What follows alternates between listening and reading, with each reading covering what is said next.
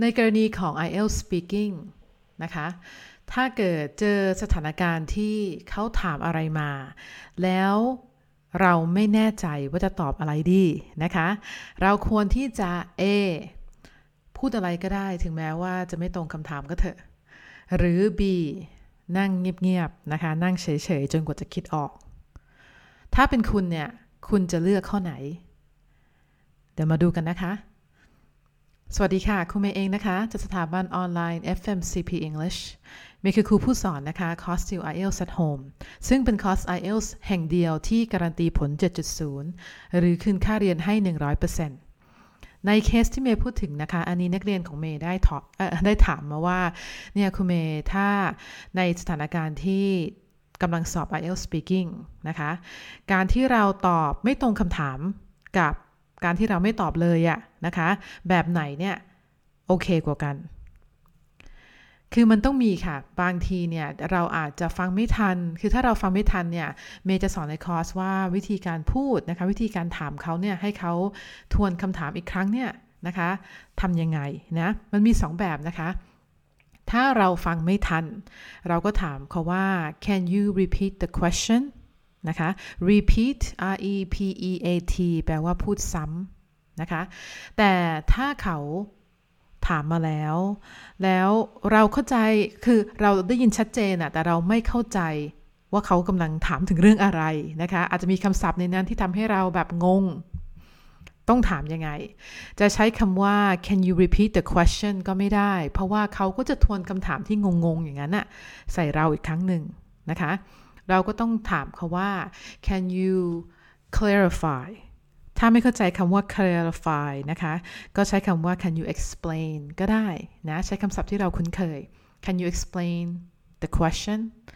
มันจะทำให้เขาเนี่ย พวก examiner เนี่ย ต้องมาอธิบายเป็นอีก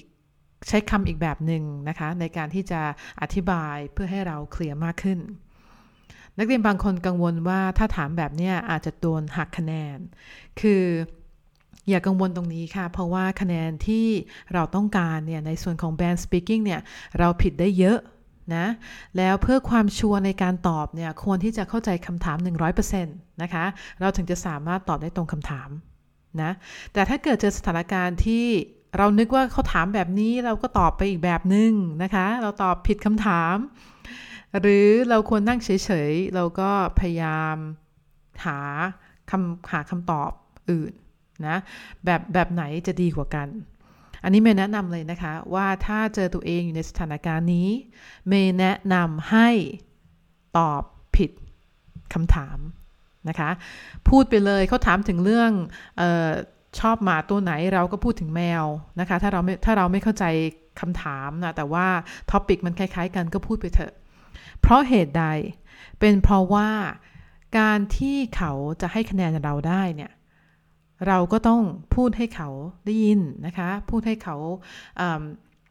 ได้รับรู้ว่าการออกเสียงของเรายังไง การสื่อความหมายการใช้คำศัพท์ แต่ถ้าเรา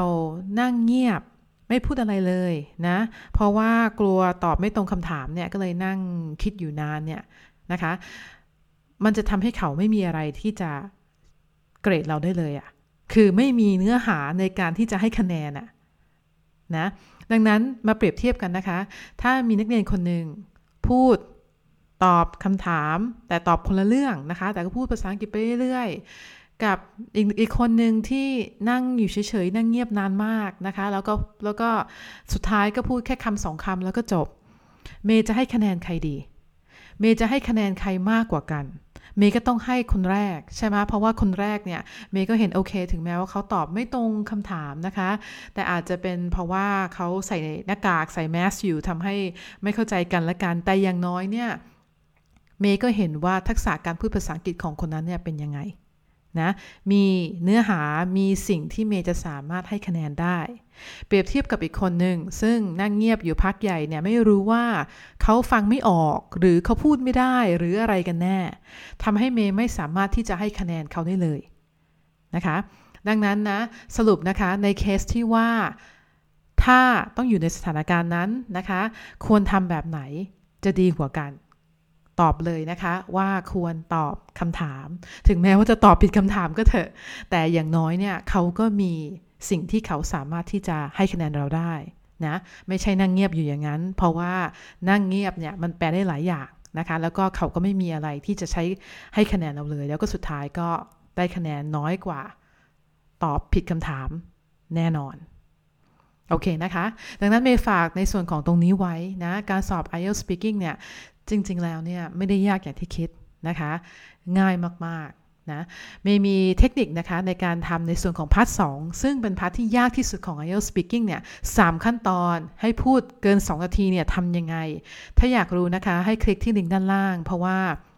มีมีการติวตรงเนี้ยฟรีเลยนะคะ เข้ามาจองสิทธิ์แล้วก็มาเอาเทคนิคนี้ไปใช้ครั้งต่อไปเนี่ยนะคะจะได้ไม่พลาด โอเคนะคะ ไปเข้าดูลิงก์ด้านล่างนะ แล้วก็ดูคลาสที่ยังไม่เต็มนะคะ จองสิทธิ์แล้วมาเจอกันในคลาสของ IELTS Speaking กันเลยค่ะ สวัสดีค่ะ